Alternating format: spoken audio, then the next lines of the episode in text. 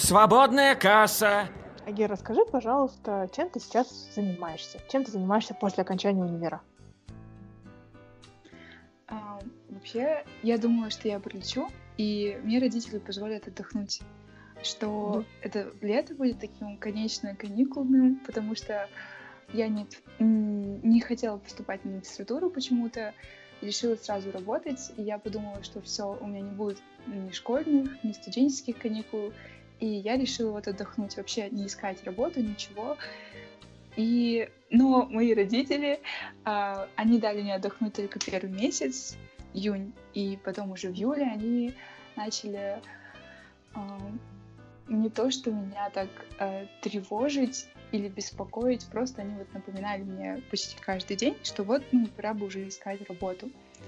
Но у нас а, абсолютно все объявления а, гласили, что должен быть опыт и прочее. Я уже совсем отчаялась, что я ничего не найду. Но в итоге я в Facebook а, увидела уведомление. У меня всплыла реклама Turan Times. Это информационное агентство, начинающее Эм, и там у них была вакансия корреспондента-ленточника. То есть тот, кто забивает новостную ленту. Вот бывают, например, обзорщики, которые пишут такие аналитические материалы, да, например, а я просто как ленточник. Просто пишу новости в течение всего дня рабочего. Вот. Mm-hmm. И я отправила свое резюме, там, конечно, много чего приукрасила, но mm-hmm. меня взяли, Э, я пришла на собеседование, и сразу же они взяли, решили меня взять. Я не знаю почему, может, просто повезло, либо сыграло то, что я все-таки закончила филологические, и очень, а, как оказалось, это очень ценится в, в, у корреспондентов. Вот. Mm-hmm. И, в общем, я работаю ленточником, корреспондентом э, в информационном агентстве. А сколько тебе понадобилось времени, чтобы а, адаптироваться, чтобы научиться всему, что ты делаешь сейчас? Так, ну, я работаю всего лишь, получается, 7 месяцев, и ага. я все еще чувствую, что я учусь и адаптируюсь, но вот чтобы на каком-то эм, перейти какой-то вот начальный именно уровень, мне понадобилось, наверное, понадобился всего лишь месяц, потому что они знали, что у меня нет опыта, и первый месяц моей работы они меня, получается, обучали. Месяц это была оплачиваемая, получается, стажировка, вот, и моя коллега Назгуль, э, очень классная журналистка, она учила меня всему, и я очень рада, на самом деле, что именно ее поставили мне в напарники, потому что она действительно научила меня всему, мне было очень легко из-за этого адаптироваться. То есть, как правильно писать заголовки, а, что именно нужно писать там в самом начале статьи, в лиде, и вообще в целом структуру статьи, какие они бывают, и вот а, просто язык, а, новостной язык такой. Вот, так что мне понадобился всего лишь месяц, и это только потому, что мне помогали. Вот по твоим ощущениям сейчас, чтобы стать профессионалом в твоем деле, сколько тебе еще нужно учиться? И нужно ли учиться вообще? Именно тебе? Наверное, именно как ленточнику а, нужно еще учиться, потому что мы можем, а, потому что мы все-таки пишем не только в одном направлении, например, как какие-нибудь колумнисты, которые пишут что-то только по социалке, или многие пишут чисто а, экономические статьи, экономическую аналитику, вот. А я пишу, получается, все подряд. Вот а, что-то произошло, и я должна стараться это дать быстрее других СМИ, но и при этом более в, в полном объеме, чтобы человеку было понятно, э, вот, о чем именно идет речь. Например, э, какой-нибудь там приняли законопроект, я сама должна в нем разобраться и все написать ага. доступно, э, чтобы люди поняли. Или, например, что-то вот в экономике. Э, например, недавно я вообще в целом поняла, э, почему так важна нефть, э, как она влияет на Казахстан и прочее. И поэтому, наверное, нужно учиться э, расширять кругозор. Э, я понимаю, что очень важно знать географию, историю, экономику, политику. И вообще в целом мои розовые очки разбились, и я поняла, что мир на самом деле большой, и что все взаимосвязано. Вот. Поэтому учиться нужно, и не знаю даже, сколько времени нужно для этого. Сейчас так, может, философски прозвучит, но вправду, мне кажется, все, вся жизнь — это учеба, и в профессии также. Вот. Вот ты говоришь про скорость э, выкладки новостей. А вообще, откуда ты сама берешь эти новости? О, хороший вопрос. А, на самом деле нам а, приходит все на официальную нашу почту, то есть изначально есть такой человек, как координатор, он mm-hmm. э, звонит э, различным пресс-службам, то есть, например, вот есть э, департамент полиции Астаны, и, и у них есть своя пресс-служба, то есть человек, который э, предоставляет э, пресс-релизы для СМИ. Например, там что-нибудь произошло, какая-то крупная кража или, может быть, э, Просто, например, вот даже сейчас возьмем а, актуальное, что из-за коронавируса у нас ввели а, карантин и mm-hmm. усиленный. Его усилили, и, соответственно, появились ограничения. Например, можно ходить, выходить из дома только на работу, если у тебя есть справка, а, в аптеку или в магазин. И вот, а, получается, они нам это присылают, а, что вот таки так.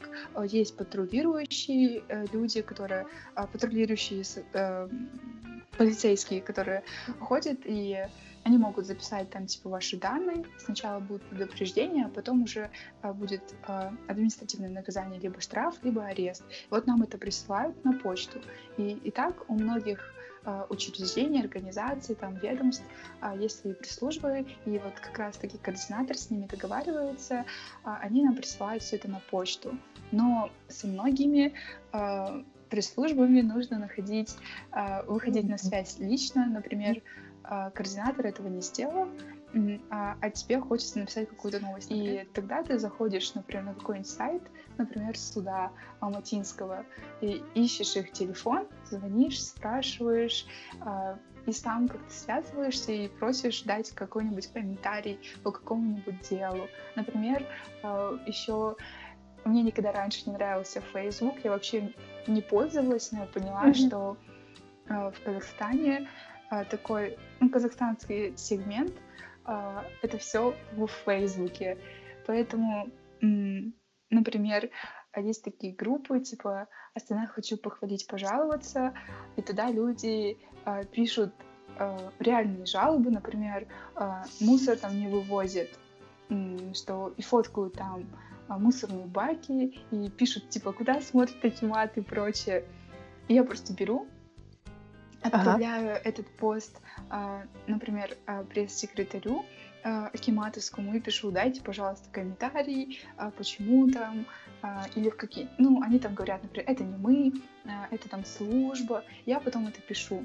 Ну, то есть тут просто есть различные вот каналы, куда поступает информация, и мы просто все это должны мониторить, как и социальные сети, там на почту нам приходит, либо мы, например, смотрим на других, в других СМИ, обращаем mm-hmm. внимание на такие важные новости, которые мы могли, например, пропустить. Вот. А, скажи, пожалуйста, сколько у тебя времени занимает обработка новости? То есть сколько времени проходит от того момента, как ты, например, увидела что-то интересное, захотела об этом написать, и вот когда ты выложила свою новость на сайт? Ну, если...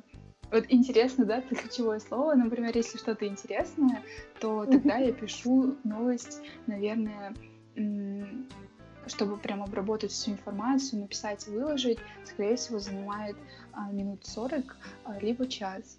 Например, была одна новость интересная, что у нас э, сделают, э, уже сделали, точнее, это было осенью, если мне не изменяет память, э, что полиэтиленовые пакеты у нас в супермаркетах начнут продавать продавать не просто бесплатно, например, как это делали в Магнуме раньше, а будут продавать, и это якобы на 30% снизит э, загрязнение в Казахстане, и что это вот поможет как бы улучшить экологическую ситуацию на стране, вот.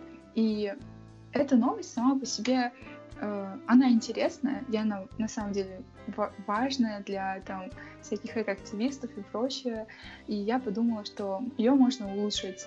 И начала смотреть, искать в интернете и на различных официальных каких-то ресурсах, э, в целом, как в других странах, именно э, отнеслись к проблеме э, пластика и, в частности, вот пластиковых полиэтиленовых пакетов. И просто привела там статистику, например, как делают в других странах, например, э, это кажется либо в Британии, либо во Франции, и уже в 2004 году начали отказываться от полиэтиленовых, от полиэтиленовых пакетов. Ну, и вот mm-hmm. разные такие интересные факты, просто когда собираешь в одну обзорную такую статью, это занимает примерно минут 40 либо час. Просто потому что нужно все найти, убедиться, что это э, достоверная информация, и обязательно нужно давать гиперссылки.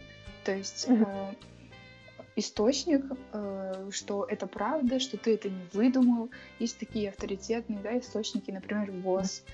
Э, и мы, если ссылаемся, мы должны обязательно дать гиперссылку на статью э, на их официальном сайте, либо на какой-нибудь документ. Вот. А если обычная новость, э, то это занимает минут уже 10-15. Просто потому что mm-hmm. это э, как-то автоматизировалось. Я помню, что вот когда я только пришла, мне понадобилось очень много, мне нужно было очень много времени, чтобы написать даже какую-то одну статью. Э, например, там пресс-релиз на одну страницу А4 всего лишь, это не так много, у меня занимало, наверное, вот как раз-таки час. Только для того, чтобы одну такую короткую новость написать. Сейчас уже вот 10-15 минут. А, давай еще все-таки еще раз вернемся в лето, а, вот в этот период после окончания универа. А вообще, mm-hmm. в каких э, сферах ты себе искала работу? Это была только корреспонденция, журналистика, работа с текстом?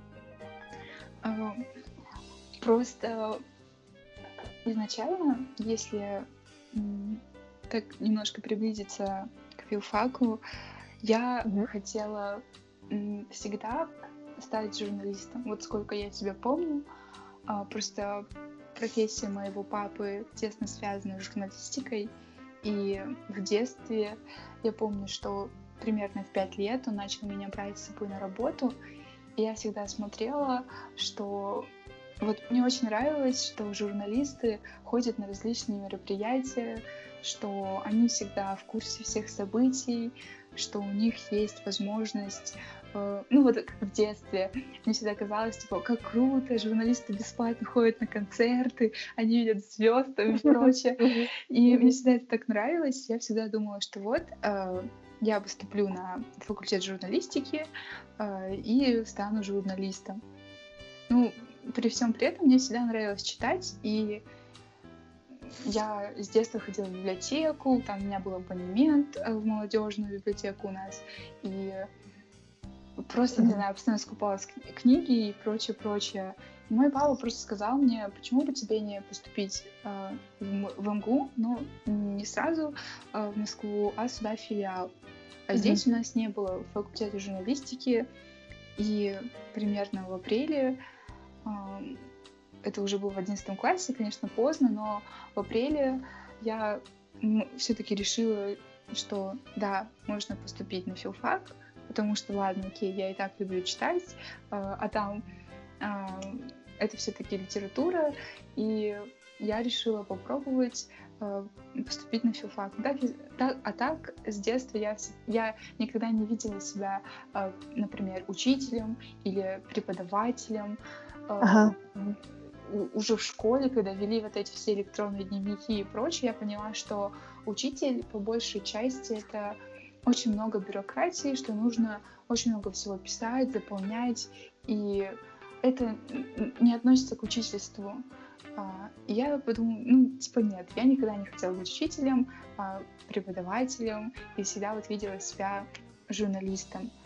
Вот. И поэтому, когда летом вот мне нужно было искать работу, то mm-hmm. я искала только э, в сфере журналистики. И mm-hmm. изначально я хотела быть э, журналистом-обзорщиком, то есть писать чисто по какой-то теме, одной сфере. И э, ну, везде нужен опыт, либо те издания, которые мне нравились, они, к сожалению, базируются не в Астане, а в Алматы. Mm-hmm. Все такие классные, творческие, медийные э, mm-hmm. издания, они все не у нас.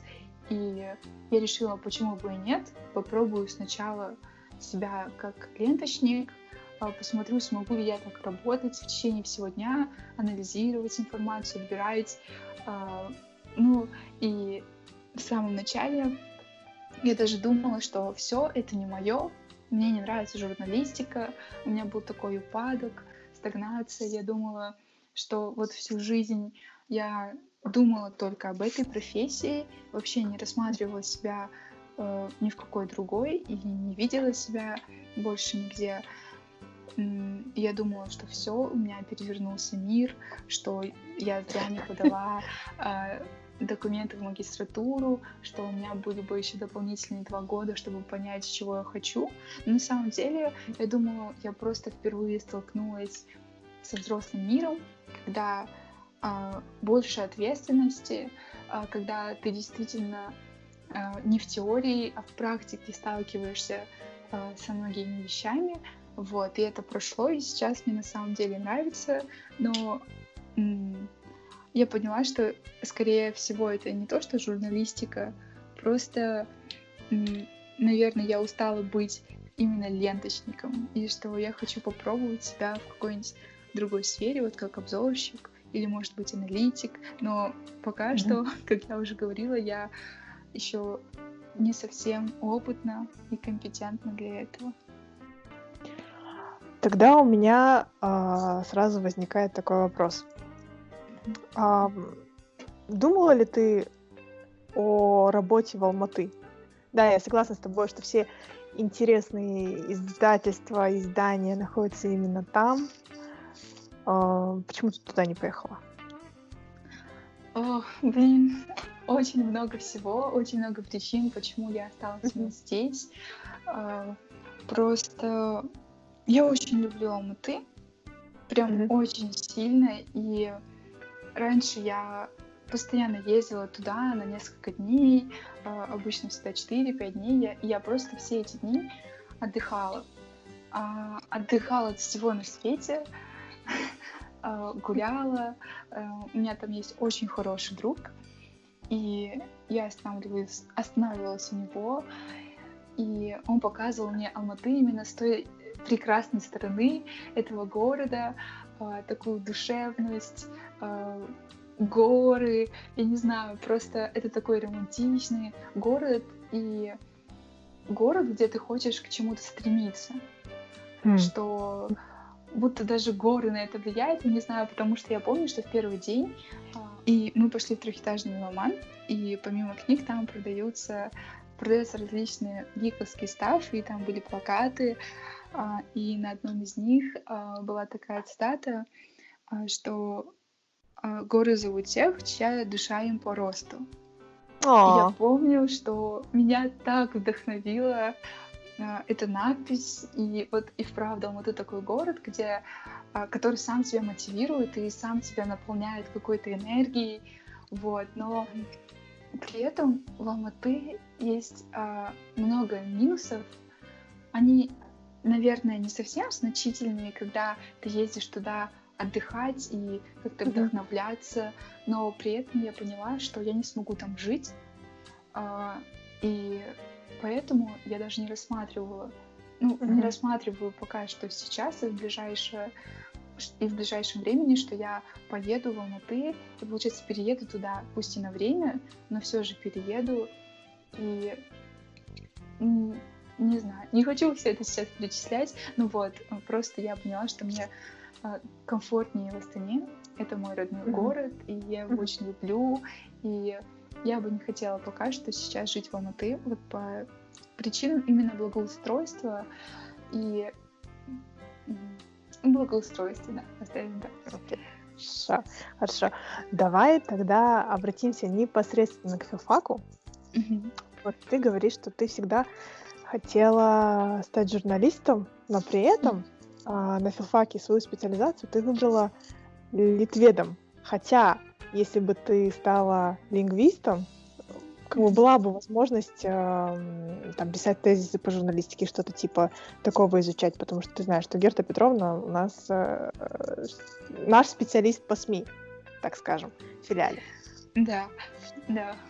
Почему я не выбрала лингвистику? Да, это немного такое противоречие, но просто когда мы начали учиться, я поняла, что у меня просто нет именно такой э, лингвистической чуйки, что ли, потому что по всем, если судить вот по предметам, как я их понимала, не именно об оценках сейчас э, говорить, а, а о том, э, к чему я больше тянулась, э, что мне было э, более приятно изучать, э, то это все были литературоведческие э, предметы.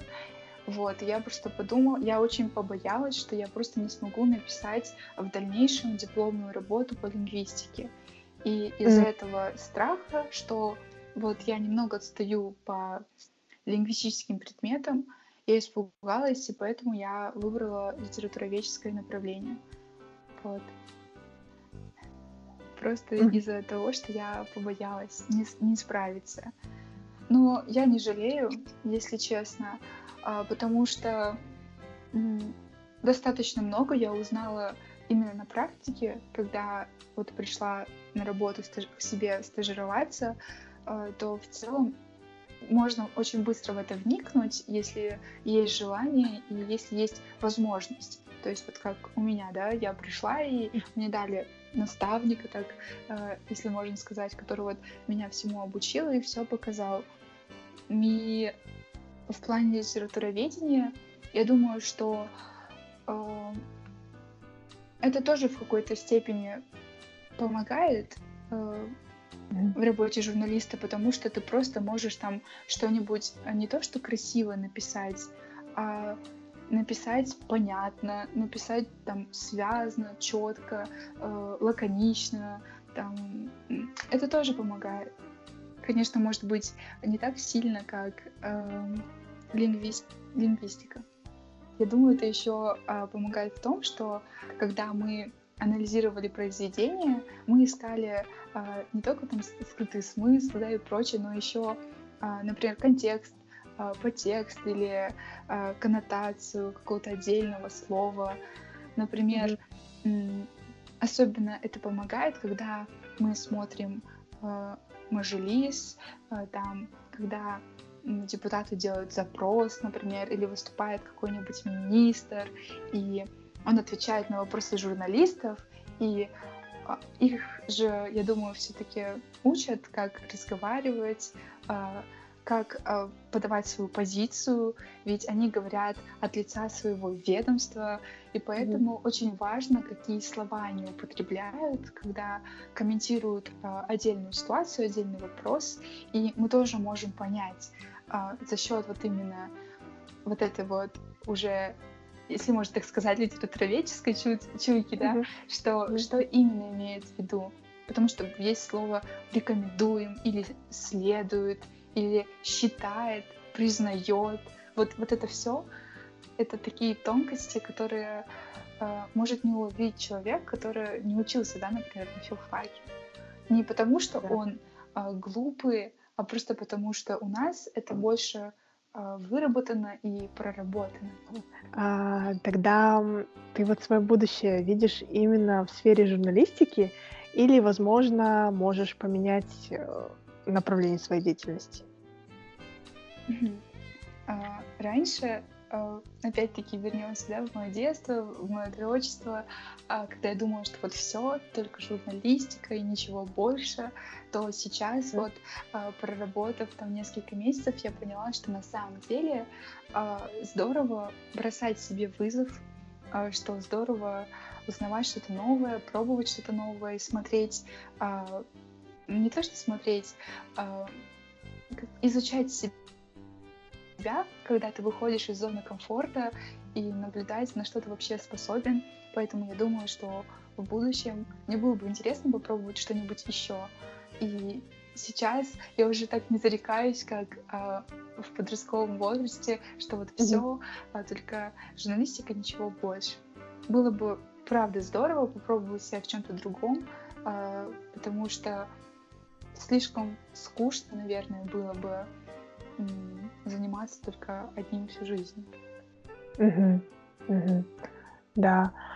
А ты вообще рассматриваешь магистратуру? Ой, а, тут такая интересная ситуация. На самом деле, я вот говорила, что я вот все, все наши одногруппники, угу. ну или не все, а большая часть, думали о магистратуре, а, вот все в общежитии ходили, друг другу спрашивали, вашу заявку рассмотрели или нет. И, э, и у меня не было такого. Я сразу знала, что все, я прилечу в Астану, я буду здесь.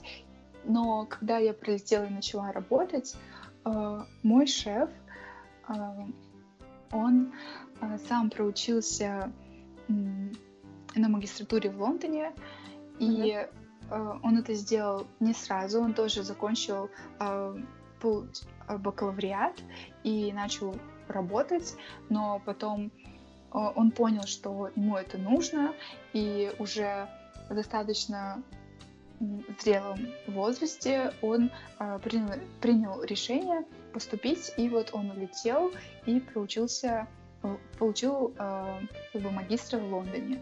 И он всем нам, всем моим коллегам э, он постоянно говорит, вот вы что, пока вы молодые, э, не теряйте возможность, э, подавайте документы, поступайте.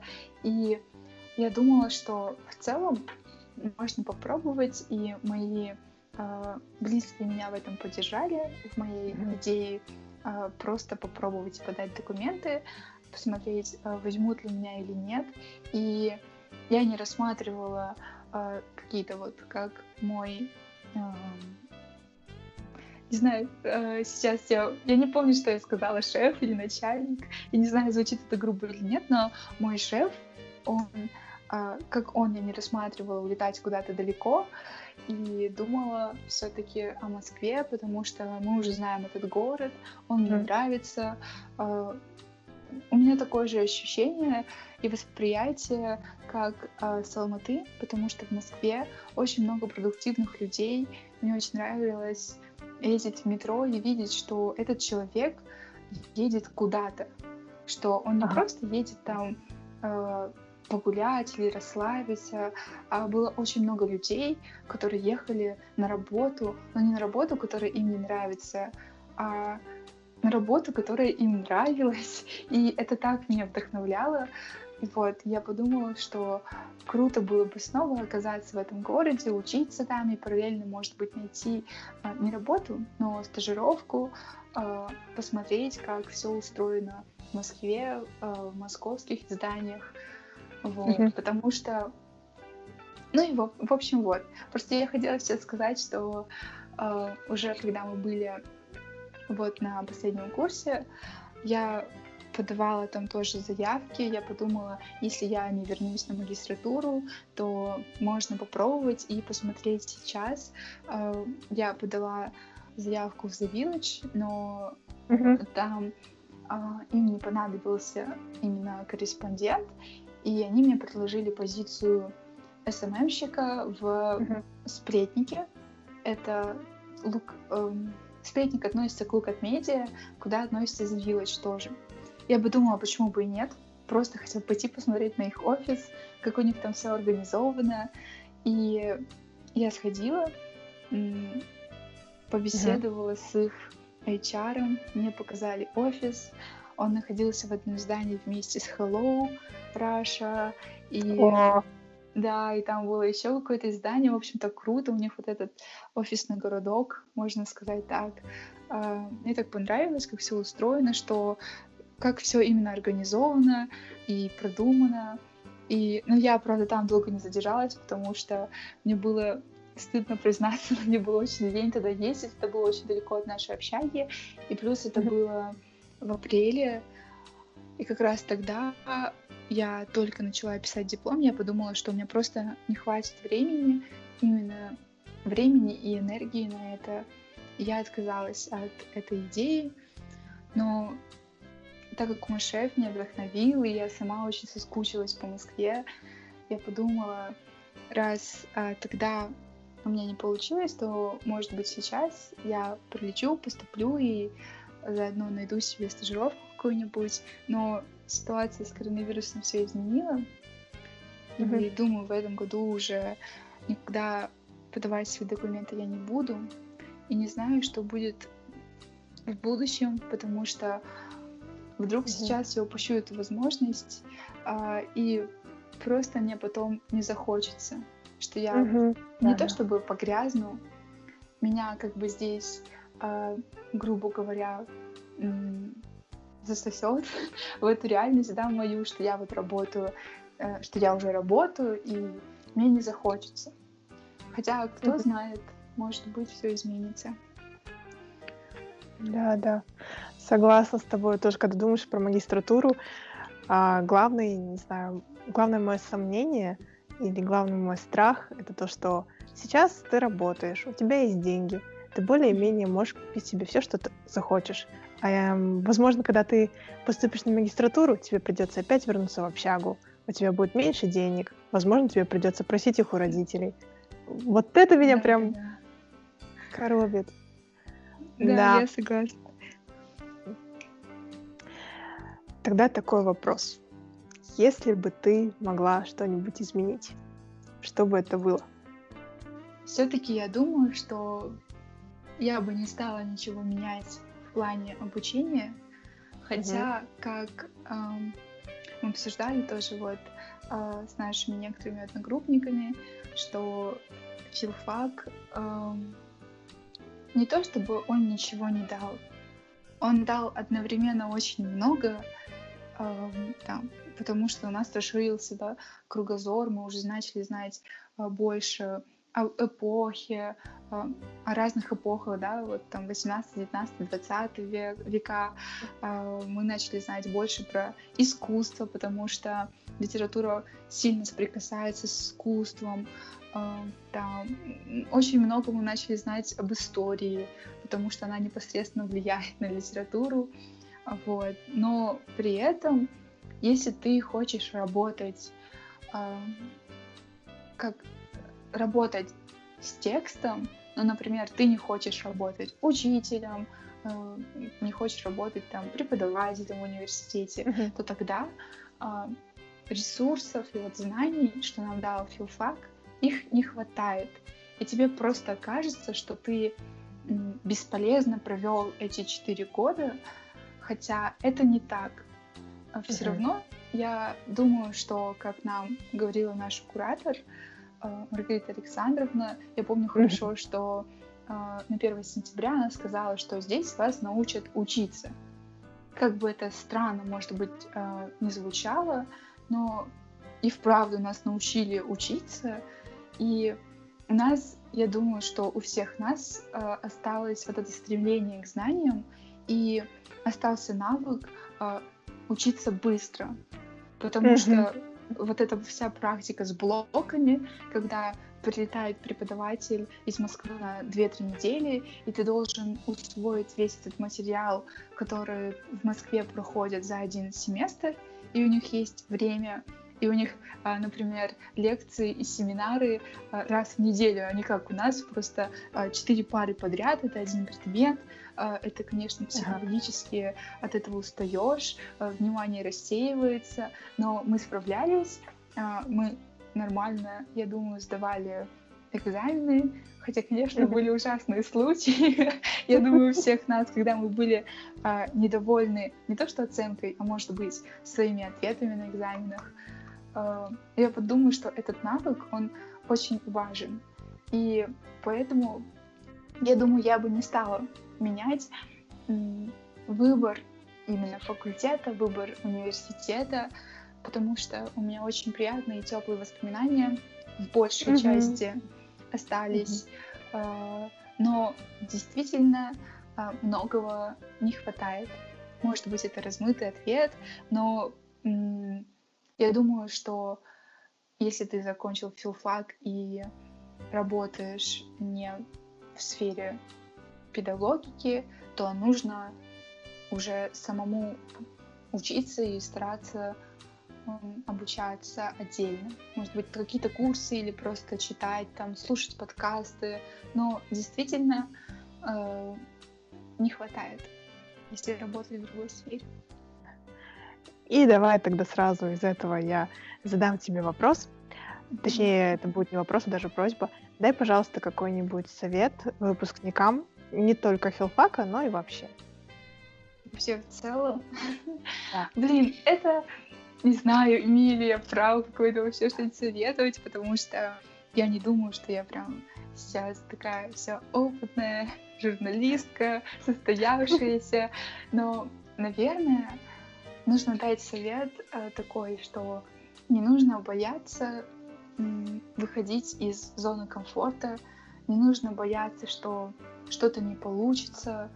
И нужно просто и вправду учиться, после выпуска тоже продолжать учиться, а, развиваться и не волноваться, что, например, вы долго не можете найти работу, потому mm-hmm. что у нас а, Сахмарал моей хорошей одногруппницей.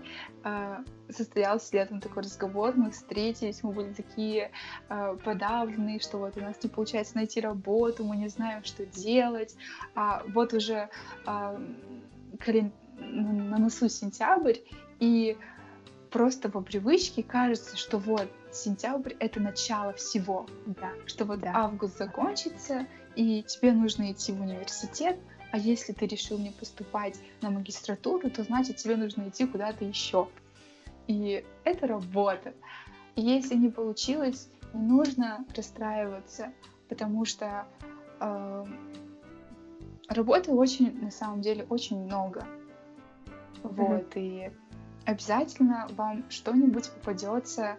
Поэтому, если не получается, то лучше немного подождать и уже с новыми силами вернуться к поискам обязательно что-нибудь подвернется. Если на первой работе у вас не получилось, а, это тоже хорошо, потому что вы поймете, что значит это не ваше, либо mm-hmm. вы поймете, что именно вас не устраивает в этой работе. И значит, в будущем вы будете искать то, что действительно вам подходит, либо подходит вам на 50%. Ну и дальше уже все пойдет. Самое главное, что вы определитесь, а, что нужно и чего вы хотите.